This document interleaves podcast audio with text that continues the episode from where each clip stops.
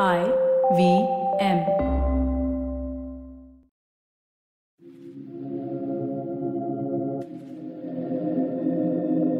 This is Audio Gyan, and I am your host Kedar Nimkar.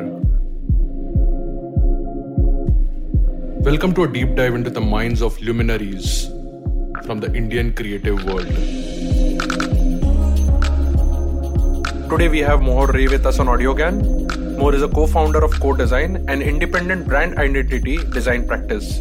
She served as a jury member at D&AD Awards and she's active in writing about people, culture, design, and branding. Mohar is also an editor of Dekho, an award winning anthology of inspirational conversations with designers in India, which we'll soon jump into in the end of the conversation. It's also one of like the self-initiated projects uh, by Mohar and co-design. Obviously, they have done the Unbox Festival and the Project Rising, which we'll briefly touch upon. You'll find all the links in the show notes. And uh, yeah, today we are here to discuss about building branding systems.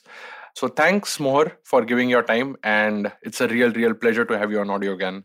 Thanks, Kedar. It's exciting to be here. Awesome. So I've kept the name as uh, templates are dead, but uh, because that's one of the question. But it's mainly to understand sort of uh, your perspective and your understanding of what are brands uh, how do you how have you built branding systems and so on and so forth to begin with i'll ask you the most basic question uh, which is sort of what according to you is brand you can go philosophical abstract however and also to follow up uh, how has that definition changed over time? And this is a very classic question i keep asking about what's the definition and how has it changed over time? Sure. So i'm going to actually you know take these two questions uh, in the reverse order because i think when i come to you know what my understanding of brand is today it's also i think the result of the journey uh, you know with um, the practice right uh, which being co-design. Uh, so when we started you know the, and this is of course late 2004 2005 um, you know as a young practice no one's really going to entrust you. And in those days you know it was still called corporate identity right? So no one was going to trust you know um, really sort of uh, you know almost graduates these you know some, nobody sort of knows you. And you start you know essentially like any other sort of you know uh, small design graphic design studio starting up with a lot of brand communication projects right? So which is a mix of you know you're doing environmental graphics one day an installation um, or a publication um, so on and so forth. But uh, again you know mostly for brands. So that that's where i think my work with brands started um, and i think as one started working with these and you know if you think of these these are essentially your end touch points right of a brand that's where a person eventually sort of experiences the brand um, so it's a very very tangible uh, form of the brand so i think as one sort of kept working with them you know um, i think i started questioning कि ये क्या है you know if if if for instance a particular brand is doing a book a publication or a space you know what is the way that they view it right? What is the way they think of it? So i think for even at that point where it was very very sort of tangible output based i think within like i you know naturally sort of gravitated to thinking about it from the brand's perspective. And at some point also feeling the limitation with you know jo ingredients right which were at that point really given out as these very traditional corporate identity guidelines one started finding them a little bit limiting and you know somewhere kept questioning ki, how would i do it right if i had the opportunity? And i think slowly somehow you know then the sort of effort to start doing more brand identity projects started right? So eventually that move from doing these output based projects moved on to brand identity projects. So these were hmm. interesting because you know you suddenly started looking at this system as almost like a scaffolding right? So that you were sorry uh, so, uh, sorry sorry to interrupt but uh, yeah. like when you mentioned when these are sort of the touch points for a brand yeah. so if i have to take it like a little abstract yeah. is like how would you sort of like define that? I mean is it a chicken and egg story or is it like very linear in form as in you have a name and the moment that name has certain values attached to it it becomes a brand? Or you know what i mean right like a bit more abstract in a sense what like how does a brand come to be also yeah so i am just coming to that so i'm going to actually follow that story in the reverse order which is what I said, Oh. because that's actually Okay. personally been like how the understanding built up from actually what eventually goes out into the world, all the way Hmm. back to a slightly more philosophical or abstract sense. Sure. From this sort of, you know, very, very tangible, specific sort of output point of view, the practice you know moved into this identity system mode where we were setting up the foundation some sort of a scaffolding. Now while we were doing this you know over the years what happened is one started questioning ki ye aisa kyun bana rahe you know why are we creating this system like this? Which i think eventually pushed the practice to where it is today which is i think a much more sort of strategic space where you where you're constantly trying to find and refine the intent of why a brand exists in the world right? Hmm. because it was really sort of a reverse thing you know because we were i think also india at that point was you know i, I think branding as such was still a very very nascent industry right? And i think that's why we sort of worked our way backwards up from this sort of very specific output oriented mode to the sort of you know the bare bones the structure of it all the way to philosophically saying okay why does it exist? Why does a brand exist? And if we crack that then that sort of point of view trickles down very very strongly and steadily through rest of the system all the way down to the final touch point. So that was i think um, where this sort of definition of where i am today right? So if you ask me today and again right this might change based on i think you know how the practice runs for the next uh, 2 3 years but i think where i'm today is um, i think it's it's essentially it is it is abstract. It is essentially mind space right? It's literally a part of you know it's a set of associations emotions etc but i think what's important uh, to maybe point out here is the fact that when i say mind space um, it's both everyone understands what an external mind space is right? What a consumer facing or user facing sort of mind space is. But along with that you know it's it's also the internal mind space right and that is you know whether you're the founder all the way down to all the sort of employees and team. So when you think about the brand in the external mind space thing right? So it's, it's not so much about what you as a brand stakeholder say you know these are our values visions but it's really how the audience remembers you right? How do they think about you and what is it that they associate with you and very very importantly today in a world where you know everyone has a voice and a platform is how do they talk about you? So and this is where we are seeing a huge shift right from thinking in the context of branding right from thinking about the audience as the receiving end of the brand right as a concept key. You know we've said told them our vision and uh, vision. We've told them our ideas and values and that is what is it right? That is what they will receive but i think you know now when we think about consumers in or our users we think of them as communities. We think of them as much more sort of active participants. They're also building the brand with us right? So and that is whether they become brand ambassadors whether they become and when i say brand ambassadors you know I'm, I'm not saying these are sort of paid influencers or whatever. These are just you know genuinely sometimes you find people really sort of connect with a brand and then they will constantly be convincing people around them to switch as well right? So this is where you know the value system sort of shifts just from you as an organization to something that is actually also owned by me as a user right? So i can be a loyalist and at the same time i can also be a critic. And that also sort of feeds back into that idea of the mind space right? The brand mind space. Hmm. So there are these three categories, right? Uh, early adopters, and then Hmm. laggards, and there is one more type of segment in the middle, and what they call, I think, in the marketing terminology or some some terminology, they call it like the crossing the chasm. So there is this small window where the system tips, and eventually everyone has a smartphone because QWERTY phones or feature phones are no, no longer there in the market itself.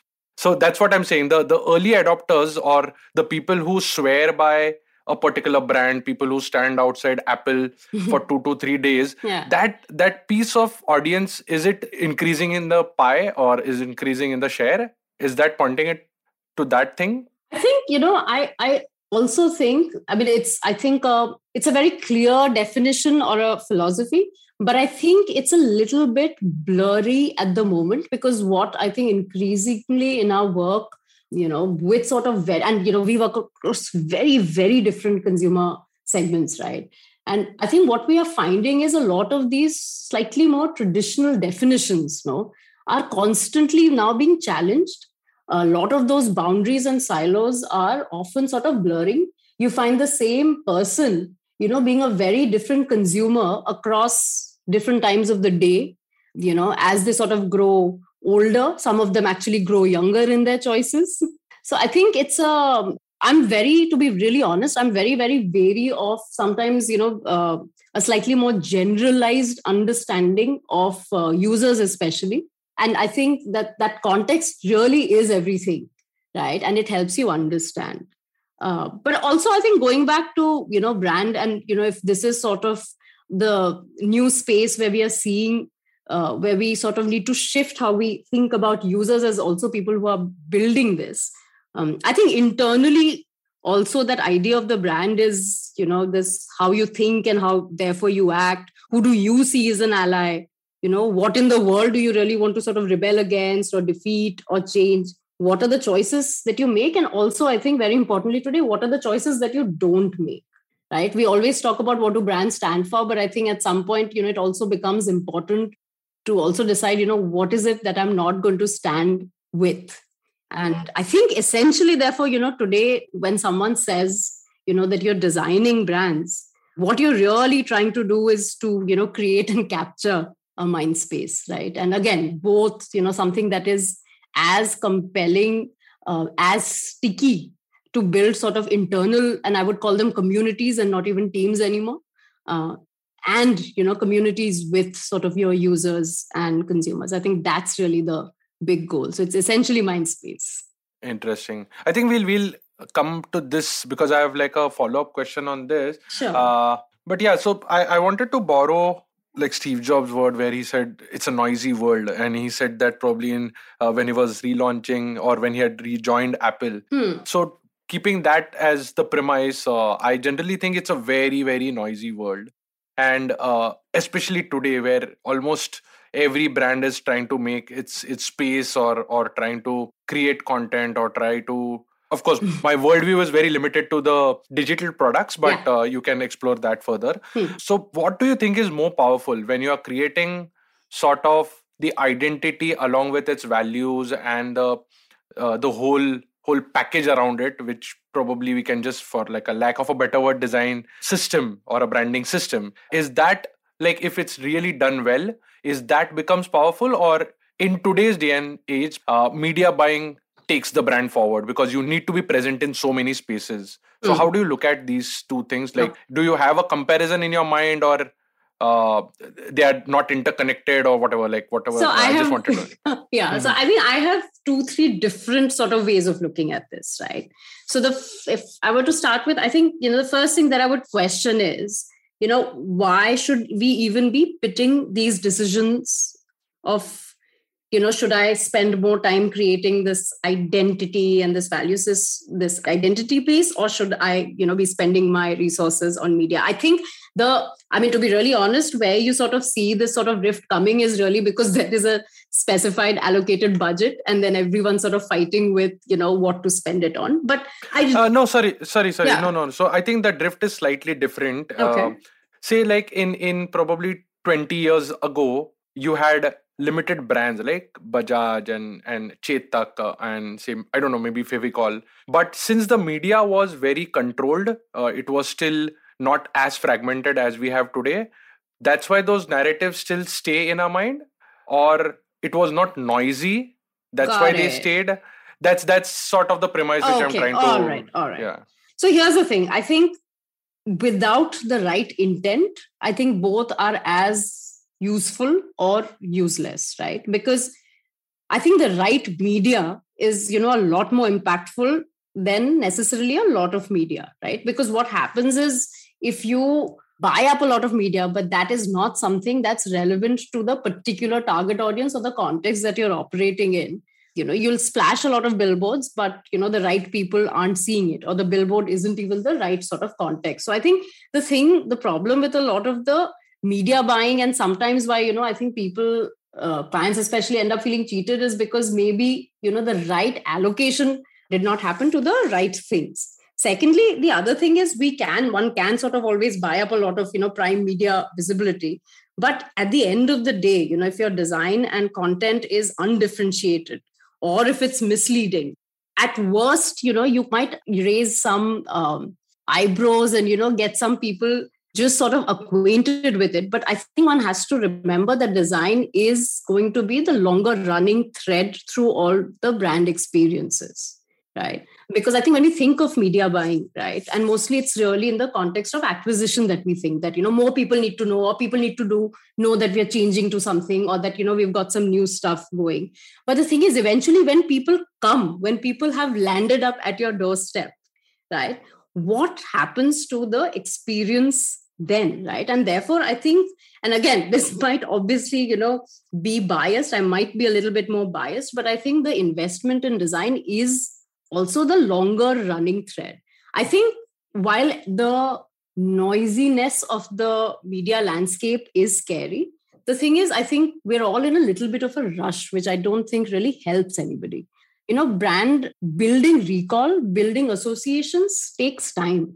I'm sure, you know, the average person today is looking at, and we don't even realize it, right? Sometimes that we're, I think, probably consuming about 100 different pieces of branded content in a day without realizing it right? So recall takes time and that's why you know even though and which is going to be funny because i know a lot of this uh, conversation we are actually going to talk about uh, things that change and things that are flexible but a certain consistency of thought or intention actually becomes very very uh, critical for things to even you know register with people. It takes time to register I think what we do is we mistake a sensation sometimes for having, you know, being able to sort of successfully create a mind space. I think uh, people's lives, you know, are very, very busy.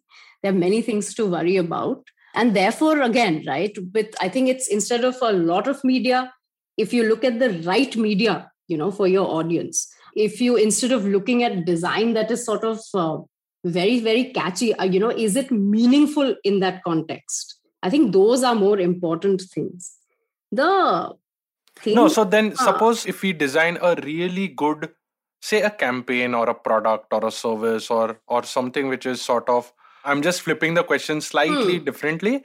Uh, so assume we we build something really cool, uh, which has sort of some substance to it.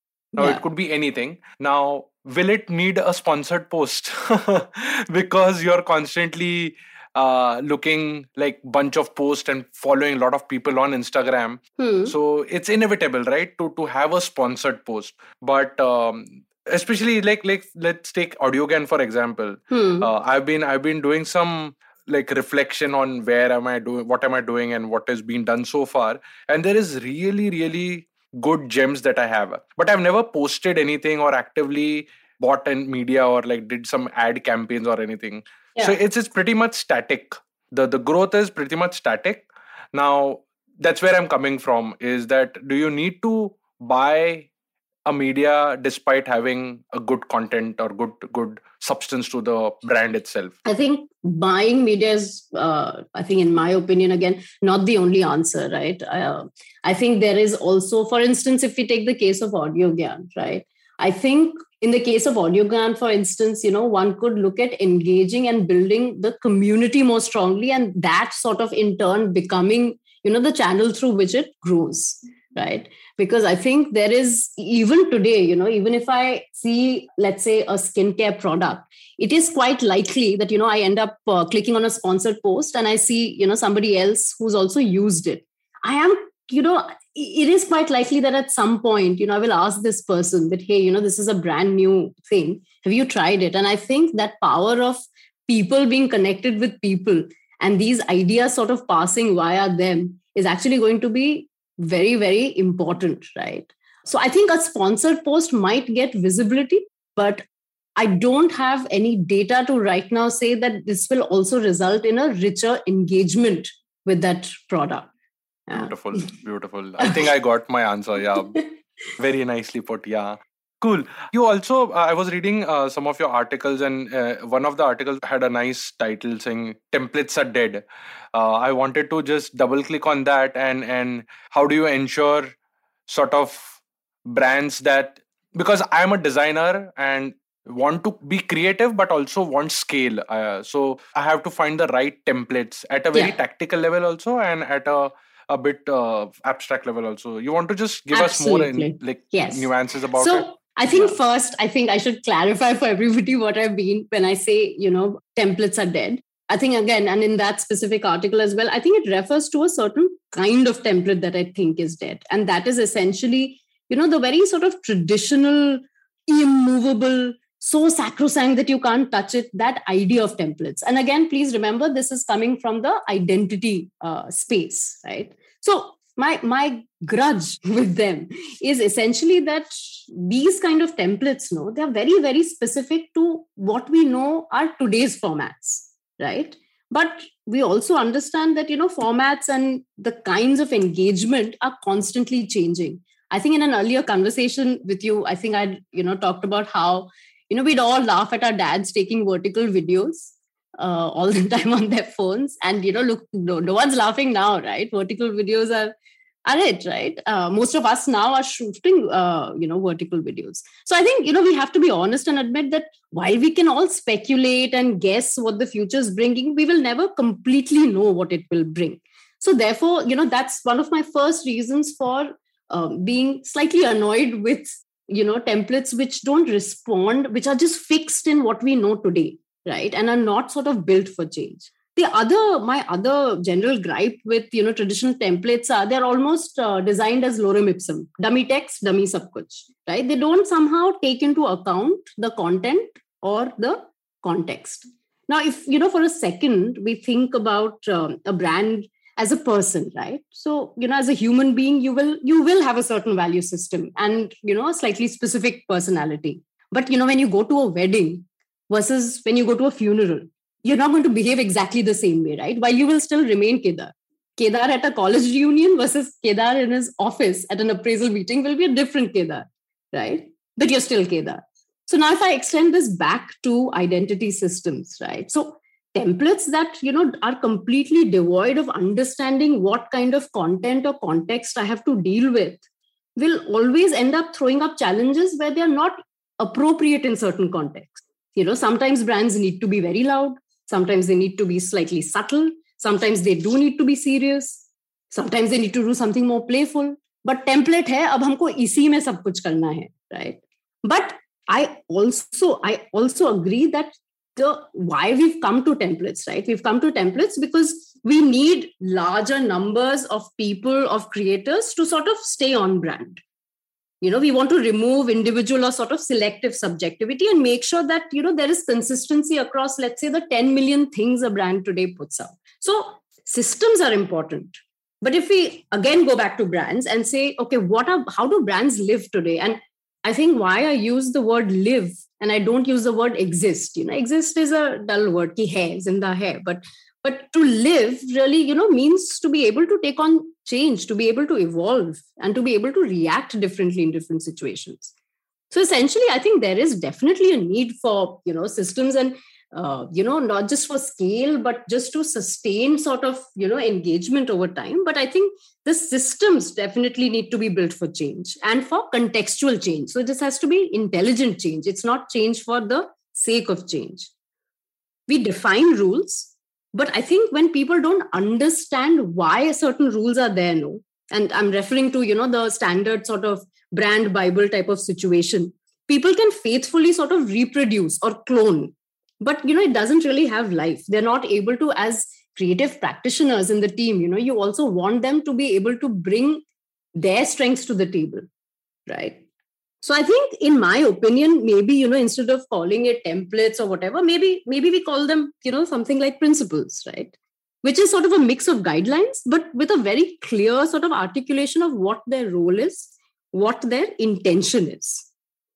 And i think that क्या है उसको intelligence है and that that intelligence no has to be coded into all those basic ingredients you know why do we sort of think of you know colors as ye color fixed hai and you know this is fixed but imagine you know if you think of all these basic assets also of a brand identity but you think of them how language is made right you think of all the different parts of speech and then you can sort of put them together in different ways to perform different roles so i think that's um yeah that that's where i'm coming from where i'm saying that you know systems are important but i think dead immovable templates are not. But i think something that's more principle based uh, along with the guidelines where people understand the why of it and the personality of it and the character of it i think they're able to build more things rather than you know there was one identity project done in this year and then you know now we have to live with it uh, until the system breaks the system shouldn't break. It should be able to evolve. Yeah. I'm i'm very fascinated uh, and want to understand this more but let's take a short break yeah we'll be right back.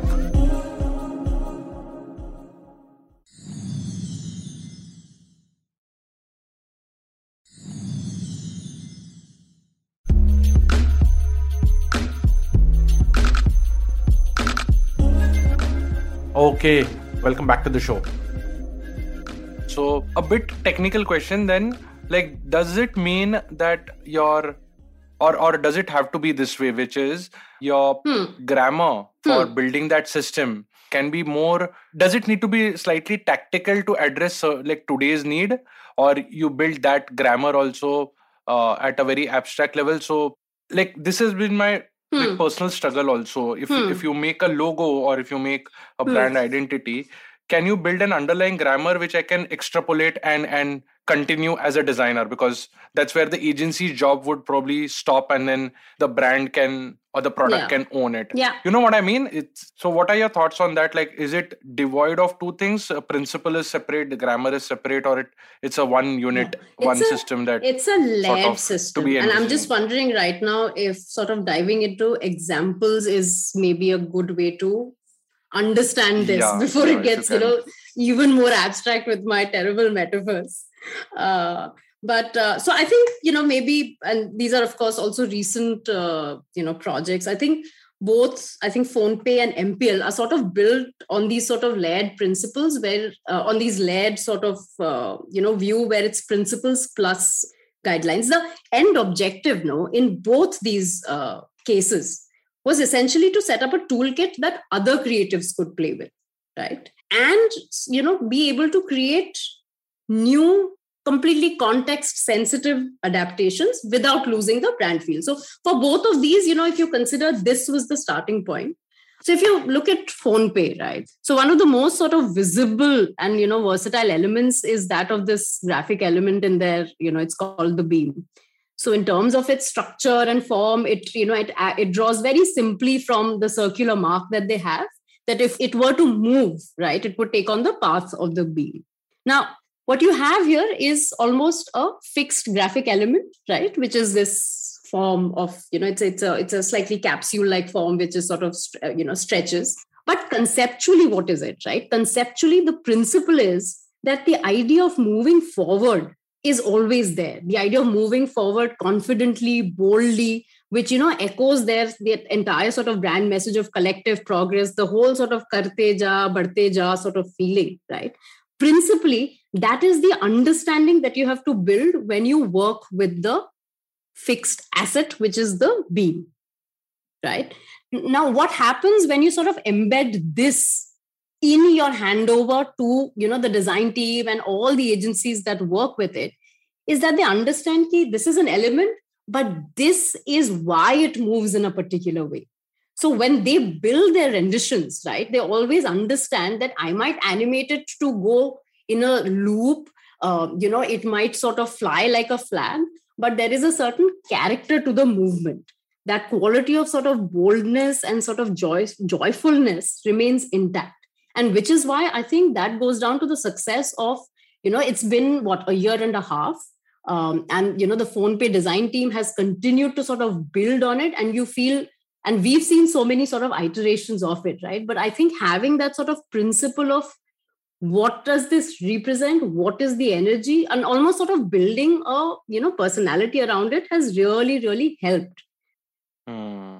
But यार इसमें ना मतलब थोड़ा सा unreal लग रहा है because I've gone through the Yeah. video, I've gone through the website and the kind of the system, and I'll tell you why I'm coming from like unreal. It's so natural, it's so so beautifully done that it feels obvious. Now, मतलब सच बताओ is it like because creative होने के जैसे ना कभी कभी like it it strikes right and it it feels very instinctively this is the thing और can it be really achieve through iterations this is slightly detour but yeah wanted to sorry what do you mean by iterations here Kedar? Uh, iterations as in like you are mulling on the idea continuously you're trying variations and arrive at that output or sometimes it just the execution is almost zero but it's it's like the idea naturally fits in it's, it's almost like a serendipity अरे ये तो yes चमक गया does it happen हाँ idea के बिना तो मुश्किल ही आगे बढ़ना because otherwise what? You know how do you that idea of saying that what digital payments does is essentially you know helps you move. That's what that's the kind of liberation that it brings to your life right? Because if you're not able to sort of uh, bridge that sort of uh, a brand idea or values into a slightly more tangible action and i've realized i think in our case you know we're i think we're sort of predisposed to sort of always thinking of these things as almost you know movement with some personality right is why i think you know once you sort of have the clarity of that this is a certain kind of movement right and what is that kind of movement? So if i take the case of mpl right mpl is actually thoda sa or abstract right where you know the entire sort of family of brand assets is actually built on i mean i can talk about the assets specific you know individually but essentially one there's one dna that they all share which is this crazy loud volume of thrill. So whether you now you know dissect a piece of mpl creative into you know the background elements the color palette the fonts or the image treatment or the animations or the sonic identity, uh, you'll realize there is a certain amount of volume and this sort of you know little bit of this crazy energy which is you know which is the world of gaming and which is really the internal dna of mpl right? And it's interesting because a lot of those things right there's the epicenter form. So like the PhonePe has the beam there is this epicenter form. But that form is not limited to a shape. It's nothing. It's just a clever sort of gradation of very three three very intense colors right? Which can adapt to literally any form factor and but it makes wherever you put it right behind things in front of things it immediately sort of gives it that larger than life vibe. You know one interesting thing which i think you know uh, people are never going to actually realize or articulate but once the sonic identity of mpl was done uh, which is uh, actually set at a higher beats per minute so that you know the moment you hear it your heart starts to race right? It's a natural instinct right all the motion design for mpl is actually also designed on the same rhythm right? So what is interesting is when you have motion and sound together your heart is racing. When you don't have sound also right? Let's say you're just creating a simple gif right? You know 15 minute you have to put up something right? Because there's some offer which is expiring etc you make a simple gif but that rhythm is the same so you know your feeling of that brand whether it's visual or um, auditory remains the same right? So i think mpl is a great example for me of you know you that you can sort of go on to a higher level and say behavior kya hai? You know can are we able to in some way understand create a behavior and then bring that to various elements of the brand so the great thing about MPLN, which has been very helpful because you know that's been a massively high growth brand. They've gotten into everything from esports to fantasy, etc. Is that you have multiple assets, but because they share the same DNA, there is no uh, pressure कि सब कुछ एक साथ use करना है to make it feel MPL. Certain things will require quieter volume, so you can use you know only one or two of the elements, but you still sort of don't lose that crazy thrilling edge of your seat sort of feel you know that mpl has mm, interesting I, I don't recollect the color exactly i'm not the tg also but i guess what happens is that even if you don't have movement the the vibrant color sort of gives you that feeling altogether yeah, yeah yeah and everything is really for me you know the rhythm is what sort of cracked it mm. Cool, cool. Sounds interesting. I am I have like flooded with questions, but which could be probably offline and more of uh, for me to understand. Uh, can become sure. a bit boring as well. So cool. Yes, especially for people who have no context of all these elements we're talking yeah, about. Yeah. Cool. Uh, so more, I wanted to uh, actually have like last two questions. So in last 15 sure. years of Codesign, sort of working with such a wide range of clients how do you sort of decide on a particular styling for a particular client and this could be either aesthetics or i mean aesthetics comes last actually. I understand that so uh, you can just touch upon it. But uh, mainly like in a nutshell if you can give sort of the idea as to how do you engage with it and then uh, how do you abstract because a lot of people like may not be able to tell what they want actually also. So how do you how do you try Hmm. and extract that information? Then then i was also referring to one of the articles which you said like don't follow the trend and and uh, Yeah. don't reject the trend as well so i wanted to just Hmm. like see if there is a connecting dot there and understand your point of view ठीक है I know you said you don't really want to focus on aesthetics, but I am still going to sort of keep it in the play because I think it is important. Because you know what's happened is, especially in on honestly on a lot of you know platforms where we today talk and argue and discuss design.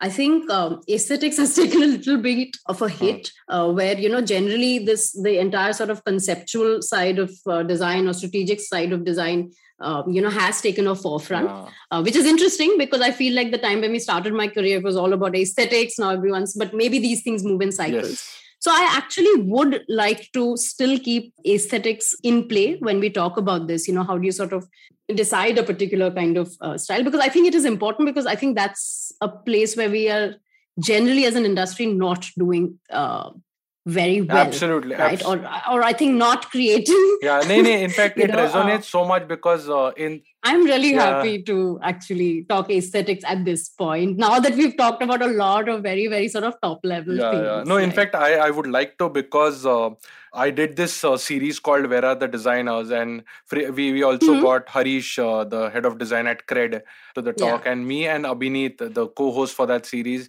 used to keep talking about this same thing because yeah, there is there is form, function, all the cliche definitions, everything is yeah, we are there. I I, I understand.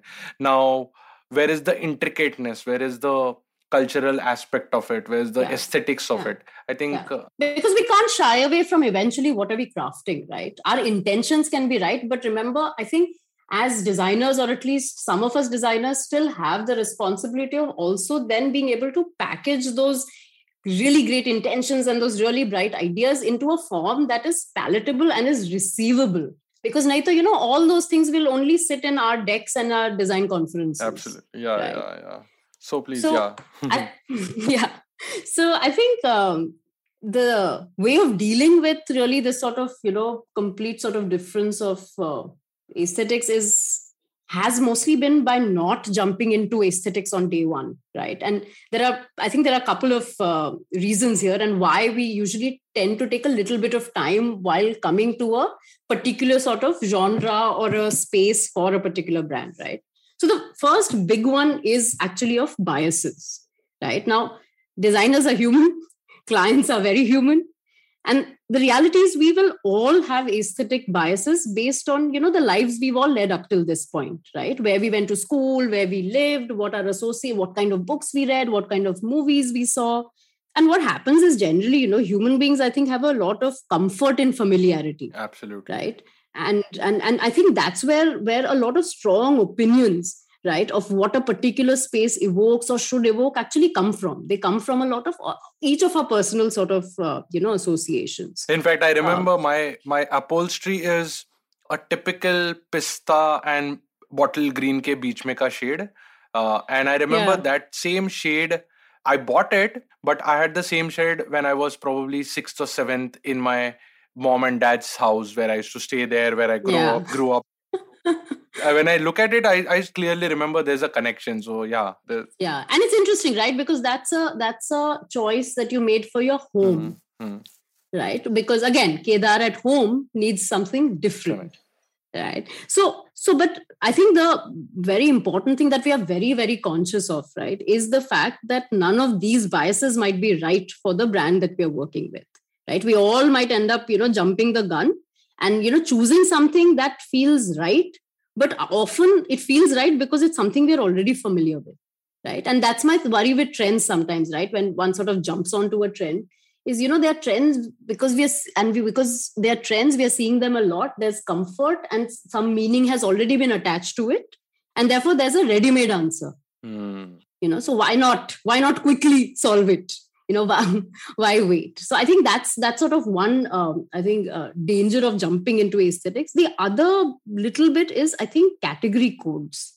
Uh, now you know right now to be really honest if i um, go to a supermarket or even if i'm you know shopping online you know honestly i can't make out one healthy cereal from the other right? All sort of ayurvedic skincare products sort of blend into this one you know minimal premium thoda vaguely ancient india inspired kind of blur right? And you know if i take away the logo from you know half the let's say the travel ads that i see there's no way i can tell you what brand it is right? So i think what happened is the success of some early brands you know in in different spaces they built a very strong association for a particular category.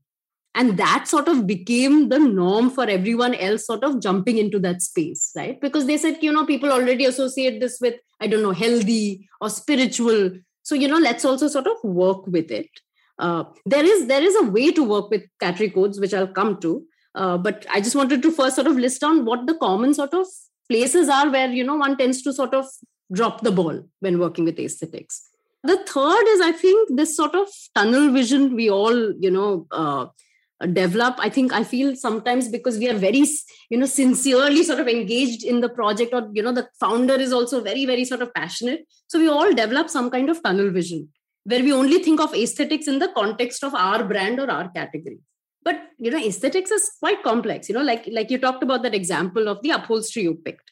I think we create associations based on multiple experiences in our life right? And the users also doing exactly that. So they're building these associations not just ki biscuits mein kya ho raha hai they are building these associations from everything else also in their life. So therefore i think you know what becomes interesting is that you know my mental image if someone told me ki what evokes safety for you i'm going to think of many things. I'm going to think of healthcare mein kya experience tha banking mein kya tha and i think there is some sort of you know my and, and i've seen that right? Like you look at alcohol and spirits today right? And i think so much of it resonates with the luxury sort of things we see in travel or fashion that sort of have ended up in aesthetics in alcohol and spirits as well. So i think the reason to really step away from aesthetics on day one is to be able to think these three at least you know to these three things um, and so that we don't sort of start with the easy answers. I think the critical thing for us always has been to you know objectively arrive at goals for visual design with the client. I think this is very important right? Uh, we can't i think sometimes designers get frustrated because you know they form this entire argument in their heads and then we go and throw a end product on the table. But i think it's very important and it's really helped to take the client along in that journey. You know if they don't necessarily if they may not have necessarily seen their users actual life right? What the rest of their life looks like. What are the kind of fashion choices they're making. Even if let's say you're working with a fintech brand right? You need to understand because you know those are the lenses through which you understand where does ambition lie where does aspiration lie where does apprehension lie right? Uh, similar thing you know category codes also need to be read with some kind of analytical mindset. You know like today we we've all understood that consumer research is never the answer. It's the ability to analyze it and then pull the insights out. So similarly you know that's what we should do with category codes. Not look at a certain color and say yeah is category ka hai. No i think we need to understand why does it make people feel a certain way about that sort of you know space.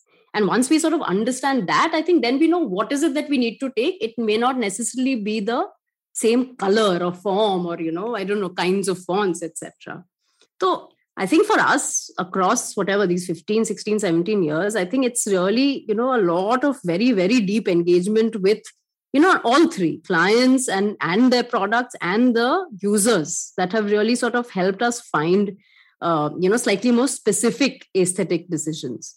Uh, these are not solutions that I think one is going to find in a mood board because I think sometimes they don't exist on a mood board. No. Mm, yeah, true, true. तो नहीं कर सकते हैं like a lot of the times you know people have asked so like next step you will show us a mood board and you know sometimes you have to say no I can't show you a mood board because I don't know but you know what I'm going to show you what their playlist looks like right and let's try and understand from that so I think across different projects you know these aesthetic decisions have come from very different places which can be i don't know for let's say for royal enfield uh, rebranding you know a significant part of that first phase of design was not spent designing but just sort of understanding key you know the so so the you know the motorcycle started essentially in post-war britain right? And there was a certain amount of restraint because of you know uh, wartime right? And that sort of became very very uh, peculiar about you know british design from not just that era but that sort of continued that sort of very elegant minimalism right? Where there is ornamentation but with a lot of control. And you know if you understand that brand of craftsmanship then one is sort of able to design for this brand which really sort of is british design right we might say you know but it is. The the core of the you know the the design aesthetic of the brand is post-war britain right? So a lot of time was spent understanding that. And i feel a lot of the sensibilities that therefore sort of came to fore you know not just sort of that first year of the big sort of you know brand launch but and we've continued to sort of work with them on you know key new projects has been that understanding of the provenance right? And the philosophy and why things were like that you know? Why why does it not have the american swagger? Or why does it not have you know the japanese sort of stance right in their products in their communication? So for instance in royal enfield it came from understanding their history. In wildcraft you know you it's it's really just there is this irregular sort of crazy brushstroke that you see everywhere right? Which essentially came from you know listening to their uh, you know their experiences in the field talking to people about why they liked to go hiking or trekking or camping. And i think in one of those interviews you know someone had said this that it feels very raw right? And that i think is is beautiful right? Because that's something nature does to you right? It's a little bit outside of your control right? It, it has its own mind right? So the aesthetic decision of that sort of wild brush stroke for wildcraft comes from there. We um, you know currently i think very recently we'd uh, worked with tarun tahiliani and the aditya birla group. So the, you know they've uh, they've of course you know there's a new joint venture and they've uh, launched a brand uh, called tasva right which is a ethnic indian menswear right? Now one route for it could have been to say yeah what is ethnic indian celebration? and let's sort of dive into that right? But when you understand the business rationale of that brand right? If you look at ethnic menswear in india and i'm talking about mass segment okay? So i'm not talking about very premium. So the mass segment is essentially uh, not really led by any particular design sensibility right? It's a little bit of like knockoffs of here or there but it's largely very very undifferentiated. But when you take a tarun tahiliani right and you make him accessible then that that design leadership is your strongest asset so very very strategically you know if you look at and this is very recent so you may not have yet seen it but it actually feels so much like tarun and his work right? And that was important that this this uh, brand should not invent its own complete sort of metaphors and expressions of celebration but it had to be a translation of what tarun brings to the brand right? Because he's the big strategic asset here. So so Abhi, ET Money, ET Money just launched, right? And I don't know if you've heard the Sonic logo. You know, you hear it when you launch the app or at the end of the ads, etc. So the Sonic is interesting, where you know we took, we said, so one of the key propositions is you know what it does is it replaces the idea of this you know very wise wealth manager who is a person with very very wise intelligent and dynamic tech right so very strategically the sound is very digital you know it's very obviously digital but it somewhere reminds you of coins right so there is this little bit of a digital intelligence that you build in versus let's say a PhonePe which is also a fintech brand but that was much more human construct right so there you know the sonic identity is very very human so I think it's there's there's really no one way, right? And I think acknowledging that early in the day has sort of helped us to say, "Hame nahi pata." You know, I think just starting with that blank slate is great. Uh, I think just engaging deeply has really helped, and it's helped us shed our biases, right? I think the critical, the magical bit happens is when you realize what do you need to prioritize, what do you need to leverage because it's not going to exist. I don't think the answer exists. And ideally, it shouldn't exist, right? Because that's where you sort of create a unique space. But you really have to feel it in your bones. You know, I, I, I don't know how to explain it. You have to feel that building up of that space in your bones when you sit down on like a blank sort of a artboard or a canvas? Uh, i think you have well you don't even need to tell this much uh, that feel in your bones because i could sense it. I could like because the parallels the examples that you gave me sort of uh, hmm. sort of help me visualize that how this is how this experience or how this exercise or this engagement unfolds uh, as you go along. But yeah really really good sort of uh, way to explain this cool want to conclude with one last question which i i'm sort of not very ready with the question yet but it's it's hmm. just like i'm i'm sort of thinking aloud and uh, whatever hmm. little bit of stuff that I've been reading or understanding, uh, the Web 3.0, which is sort of called the creator economy.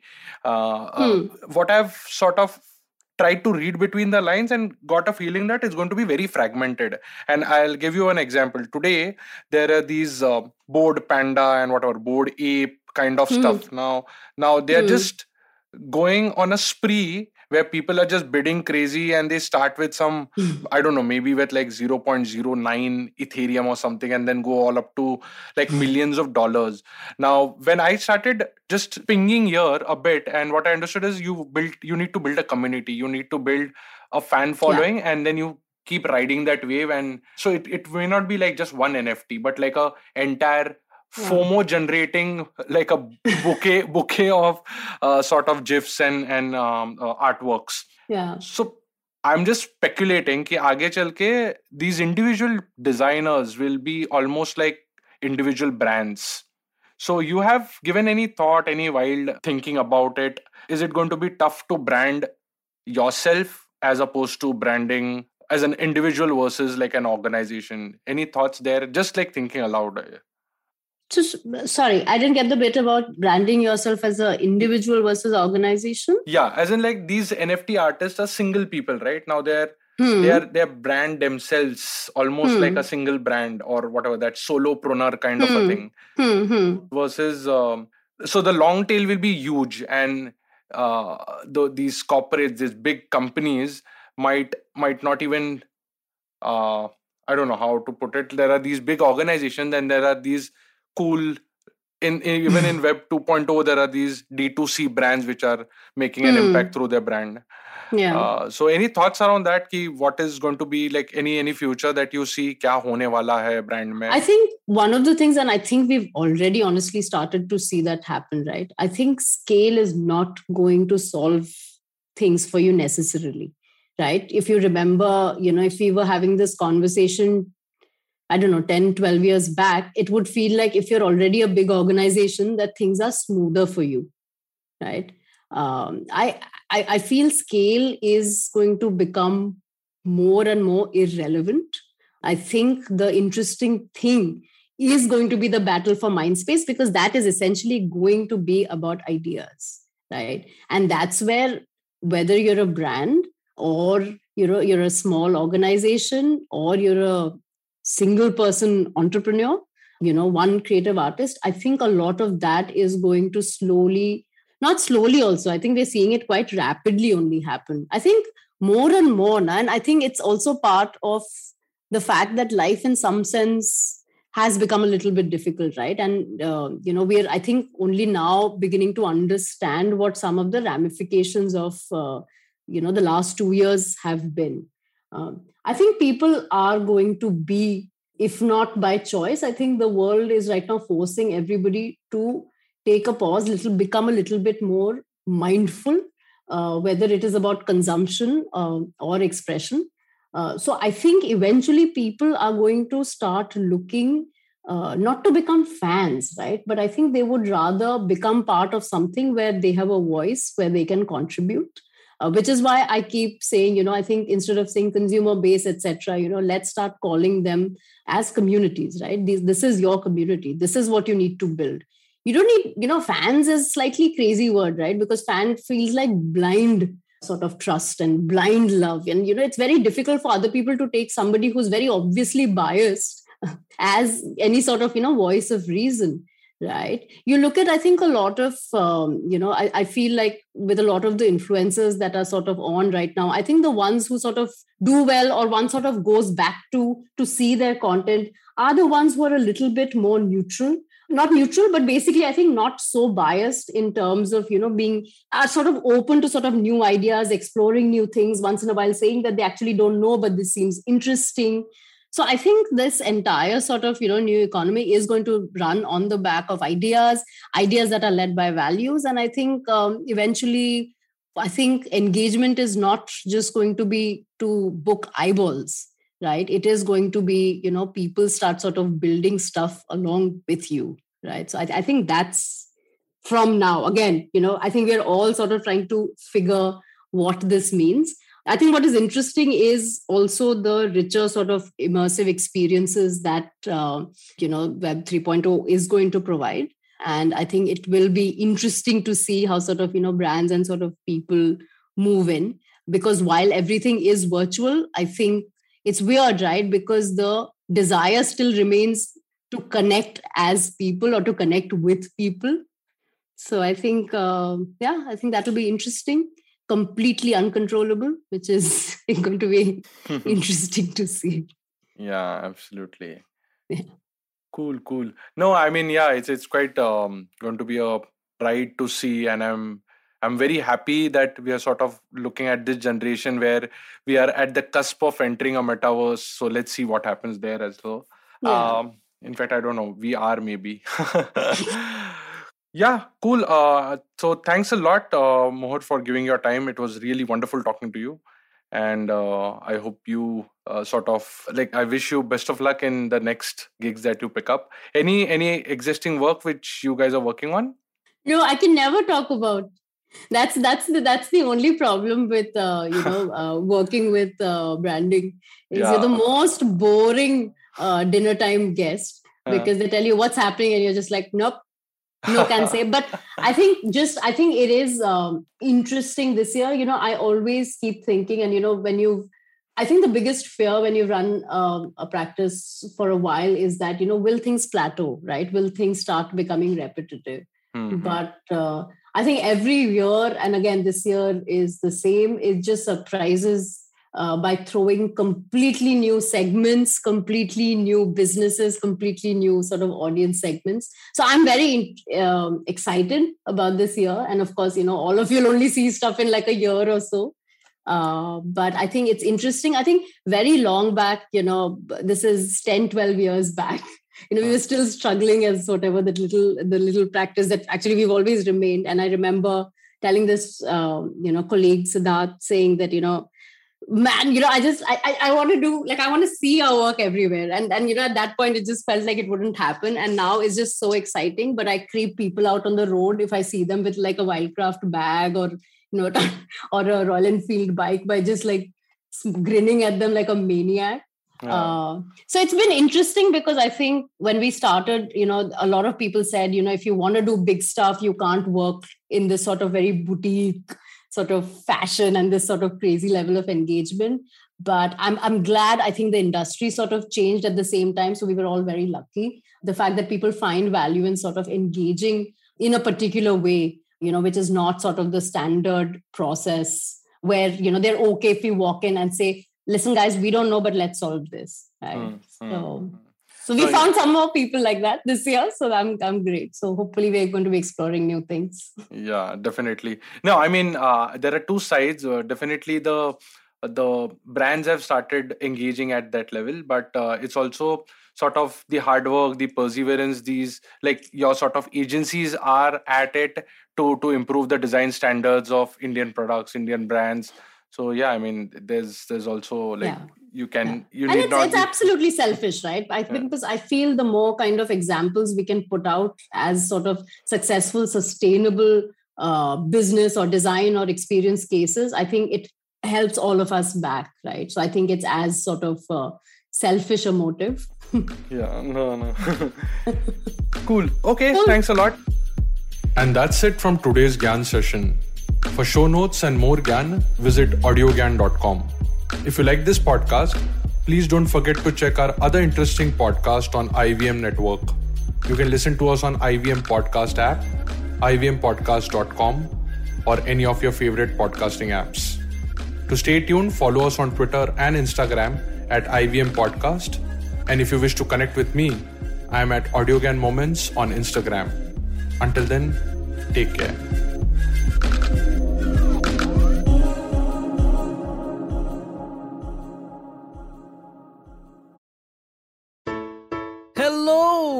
It's been a great week on the IVM Podcast Network. On This Round is On Me, Gauri is joined by Shweta Nanda. They talk about the financial independence and how it is to be a woman entrepreneur. On Anish Thing, Anish welcomes ultra marathon runner Shivani Gharat. Shivani shares her journey of how she ran her first marathon, the mindset of a runner, and what it actually takes to run a full marathon. On Cock and Bull, Cyrus, Naveen, Akash, and Shreyas talk about the Korean band BTS serving in the military and its repercussions. On Think Fast, Varun and Suchita discuss Wingreens and their latest acquisitions and about the Indian sexual wellness market. And on Shunyavan, Sheila Datya is joined by Dinika Bhatia, CEO and founder of Nutty Gritties. They talk about coming from a business family and Dinika's journey in creating healthy and guilt-free snacking. Once again, don't forget to visit our merch store on ivmpodcast.com. We have some exciting new merch out there for you. Also, do follow us on social media. We are IVM Podcasts on Twitter, Facebook, Instagram, and LinkedIn. And do remember to spread the word about these shows and any other shows you might be listening to. Appreciate them, rate them, and review them wherever you are listening to them. You can also check out all our other shows on youtube.com slash IVM Podcasts. And finally, we would like to thank our sponsors this week. Volvo XC40 Recharge, Bumble, Heads Up for Tails, Kotak Privy League Program, and HDFC Mutual Fund. Thanks, guys. Without you, this would not be possible. Do you often find yourself surrounded by conversations about Web3, blockchain, NFTs, DAOs? What are these terms and how do they affect our future on the internet? So many questions, but don't worry, we've got answers to all your questions. Hi, I'm Eklavya Bhattacharya, and on our show Future Proofing, we try to decode the impact of these future technologies on various industries with experts and tech enthusiasts. Tune into new episodes coming out every Thursday on the IVM Podcast app and the website, or wherever you get your podcasts from.